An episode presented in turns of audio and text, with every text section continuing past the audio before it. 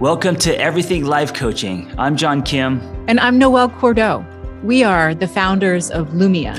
And we're super passionate about all things coaching, and we want to share what we've learned from over a decade of coaching and training thousands of life coaches. Let's dive into the science and magic of coaching. Hello, beautiful people. This episode is about stress and burnout for leaders. Noelle is our leader. Noelle, good morning. Hello, hello, beautiful people.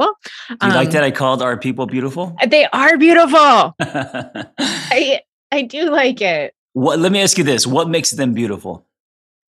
Oh man. Well, you know, coming off of our our Lumia retreat, I feel like that is the energy that's going to last me the rest of the year when it gets mm. dark and cold on the east coast i'm going to remember that joy and love um, for me what makes our people beautiful is the open heartedness yeah. kindness and just joy that everyone brings to the table for sure. Yeah i was going to say real. They're just yeah.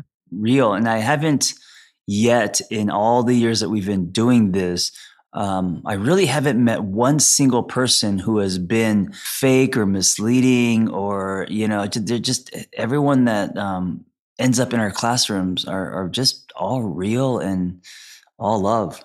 Oh my goodness, it, yes, a hundred percent. And then when that comes to the fore in real life in 3D, we get to hug and hang and talk and yeah. laugh and cry. It just it it overwhelms me that everything that we thought we were experiencing is really, really real. Yeah. Well, let's talk about burnout. Uh, I know this is a, a, big one for you, no? It is. It, it is a big one for me. And we've been talking about stress and burnout from the perspective of you know lots of different lenses we've looked at it through a parenting lens we've looked at it through the lens of of being a worker of an employee and the reason that this topic is important, burnout for leaders, is in the interest of really extending empathy mapping from a 360 degree perspective so that everyone, uh, employees, managers, folks who work within all sorts of different systems, can have an equal view of, of each other because we all have to understand the lens, perspective, and experience of every level of a system in order to integrate with empathy and be supportive. Why do you think it's happening these days? Burnout for leaders. Why, why is it a, a thing? Well, let's examine the psychological threshold of leadership, right? So, folks who are in leadership positions have advanced for any number of reasons. Traditionally it's because they're very good at doing the job that they're they're now trained others to do that they now oversee others in doing. They might be good at strategy. They might be strong in vision and in traditional methods of education like mbas um, folks who rise up through leadership especially in corporate or nonprofit or executive roles have a sense of um, control and strategy based on patterns and repetition. And right now, everything has changed. Every single cheese out there has been moved. Mm. The rule book is out the window. The economy is bonkers. The landscape of um, product flow is changing rapidly. No one knows what end is up. And so the leader who has perhaps traditionally been able to have some aspect of clarity around vision is kind of searching in the dark right now without answer and without tangible steps forward. Yeah, I have a um a client who uh, um his boss oh, they, they sell supplements and they, and one of their biggest uh, customers is Russia. And so mm. their their business pretty much overnight uh, got sliced in half and the boss is um, I mean he's losing his mind. He doesn't know what to do. Yeah and yeah. It, it, trickles downward and so my client has anxiety all the time and and this is really interesting because according to burnout expert Dr. Kim hires, the uh, it, it, comes down when the leader is burnt out. It is felt um, through the whole team no yeah absolutely um, kim hires is is a coach that specializes in leadership burnout and that's so true and and thinking about this from a systems perspective when whether it's a family system an organization a community a school if the person who is in charge of essentially creating the emotional experience of the unit uh, is having a really hard time through social contagion, it's inevitable that everyone's going to feel stress, panic. Uh oh, the person, like, think about, right, you know, charging right. into war. If all of a sudden the general's like, I'm not sure, yeah. that's going to have a ripple effect on all of the troops. Well, it reminds me of um, parents, right? Like me growing up uh, my dad especially was really irresponsible in allowing his stress and uh, you know his financial concerns and, and business all that stuff um, he let it flow to his children who were you know 11 and 12 and uh, i felt the stress of that constantly i mean i used to come home and it was always about how much we sold and if we didn't sell enough chicken then you know we're in debt and then what are we going to do and so uh, his panic, his anxiety uh, was passed on to us, and that's why I was I was always outside riding my skateboard. Um, I, didn't I didn't want to come home, you know, and so um, I do feel like in in companies the uh, there's the same kind of process can happen. You're absolutely right, and one of the big differences when we're looking you know at the types of different systems is developmental capacity. So in a family system an 11 year old or a 12 year old doesn't have the brain capacity to take in the lens of the parent and to understand the economic right. dynamics of what it means to be in debt for example. That's a really crazy concept for an 11 year old to to try to understand. You just know it's bad right? And when we're looking at organizational systems one of the big differences is that leaders are surrounded by a whole bunch of other adults who who do have the intellectual and emotional capacity to understand pain, stress, doubt, uh, anguish. And w- one of the things that is tripping everyone up is that we're all, all of us are experiencing these things basically from three years of unprocessed trauma of the pandemic and a very rocky economic economic landscape and an ever changing world. And no one is talking about it. It's keep calm and carry on. And this is exacerbating a lot of problems that were below the surface. Yeah. So, what do we do about it? If you are a leader, what is your responsibility? there's a lot of different tactics that can be used. And uh, I want to unpack the word tactic because, you know, a tactic is a little bit different than a strategy. A mm-hmm. strategy is is a long-term process play that we run. And a tactic is shorter, briefer, it's moment to moment, day to day things that we can do to um, cut down on our isolation and pain and increase our aspects of connection. So, what are we up against when we're looking at leadership right? Um, we're we're up against the idea of toxic individuality where i'm an island. I have to figure it out. I don't have support. Everybody's looking at me. And that is also true. Leadership is incredibly lonely because mm-hmm. shit rolls uphill. And eh, you're basically a professional problem solver and that's your your job. And so in many ways keeping that facade holding um, aspects of hope even when you might not experience it yourself like that's also part of the job description mm-hmm. and we are now moving into um, ironically a, a place in our collective history that aligns with astrology, the age of Aquarius, where we need to move more into a community based approach where it's okay for a leader to say to the folks around that person, This is weird. Mm-hmm. and I'm having feelings, and we're going to figure it together. But I'm going to take off my leader mask and show you my human face and acknowledge that you're feeling stress. I see your stress and I'm feeling yeah. it as well.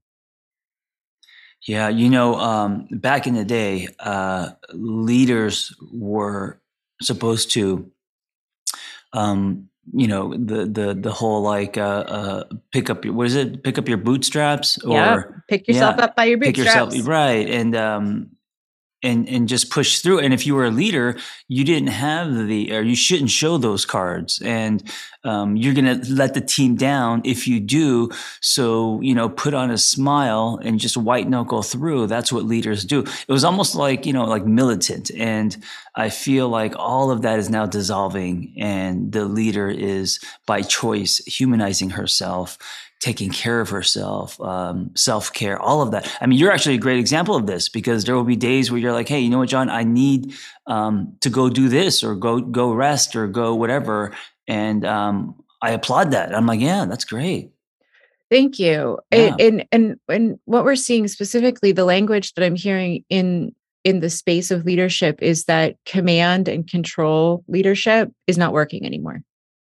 Right. Yeah. And and I and I think the the the change is what you experienced. And even looking at, you know, the question of, well, how did we get this way? Um, you and I came up together in as leaders without any kind of business experience whatsoever. So as we were both developing as people who would go on to run multiple businesses, we were checking in with each other from a therapeutic context of how are you doing because we're both right. clinically trained therapists right. and that i think that's what has made the difference in terms of the way we both interact with humans in the world yeah it's interesting it's powerful um, I also think that it builds a lot of trust. You know, when when you uh, when your your your boss is uh, showing herself in a way that is very human, and saying that I need to go take care of myself or I'm exhausted or, or I'm burning out, uh, being being transparent and vulnerable, uh, it, it it helps the employee to look at himself and say, "Oh, okay." Now that also gives gives him permission to say, um, "How am I doing?" You know, absolutely, absolutely. And one of the tricky parts of this time that is really important to drill down on is that just because things might look okay doesn't mean that we feel okay. And yeah, yeah. there there are a lot of organizations right now where they've bounced back from the pandemic, profits are actually strong, things seem like they're going well, the leader's been able to keep it together, but you know, that whole um tsunami of of emotion of stress of pain of fear and doubt of the future and the past has is still there. Um it's still there. And everyone everyone is a little bit diminished right now. And we never know when someone is just on the other side of tears because no one has been able to catch up from the exhaustion of the last 3 right um, this, this is also, I think, uh, and, and, you just mentioned it. Uh, there's so much happening in the world, and at the same time, uh, I feel like the noise has been turned up via technology. So yeah. all the all the different you know social media platforms. Um, even like even to something as simple as uh, recently Instagram has changed like the the face of it and now it looks very much like TikTok and even something like that which sounds you know kind of silly and ridiculous is creating huge waves of anxiety. And there's this backlash and you know so like there's so much happening in the world from that to inflation to gas prices war that uh, i mean who isn't stressed out? You know who isn't um, just because of, of what the world is like right now? Yeah. Yeah. And uh, the, the the instagram thing i know nothing about it but i did like check Instagram today and everyone's yeah. freaking out. Everyone's freaking like, out. Oh, yeah. something must have happened. So mm-hmm. let's talk about those tactics, right? Um, there's two really simple ones that leaders can engage in now and and employees team members uh, colleagues friends can can support in as well and they are number one making friends at work at every level mm-hmm. and two, naming your feelings and getting into the habit of naming your feelings and being transparent about those feelings. Um, let's tackle number one. So, John, what's your experience been? Because you and I have both had really unique experiences making friends at every level of the organizations that you've led. Yeah, I, I actually I love this concept uh, because I think some people feel that work is separate, and you know they they want to keep it separate. But I think it's really helpful to to make friends at work uh, because then work becomes um, a safe place. Safe place. It becomes um, fun, and then you look forward to it because you're actually working with friends.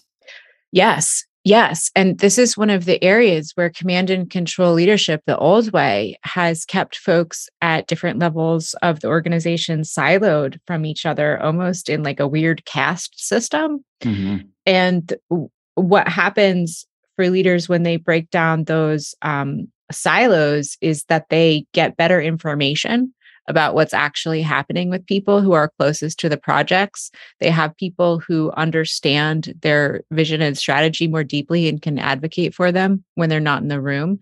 They're able to be seen as whole people with real lives and kids and aging parents and hopes and dreams and their uh, colleagues and reports are able to empathize with them more and maybe cut them a break if they're having a bad day. Mm-hmm. and the outcomes are so strong but that that idea of separation is so limiting for folks.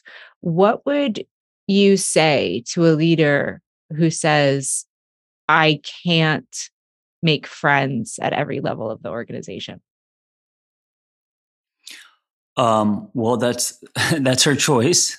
You know, um, I think that realistically, uh, there are going to be some people in the organization that you just you know, naturally connect with uh, and you're better friends with than others.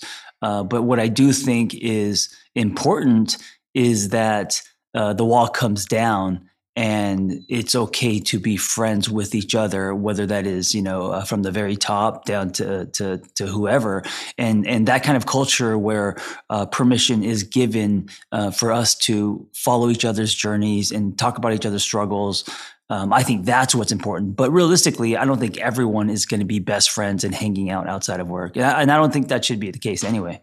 Absolutely, and and so the goal uh, moves to a, a relationship set that just feels good to engage in right. every day.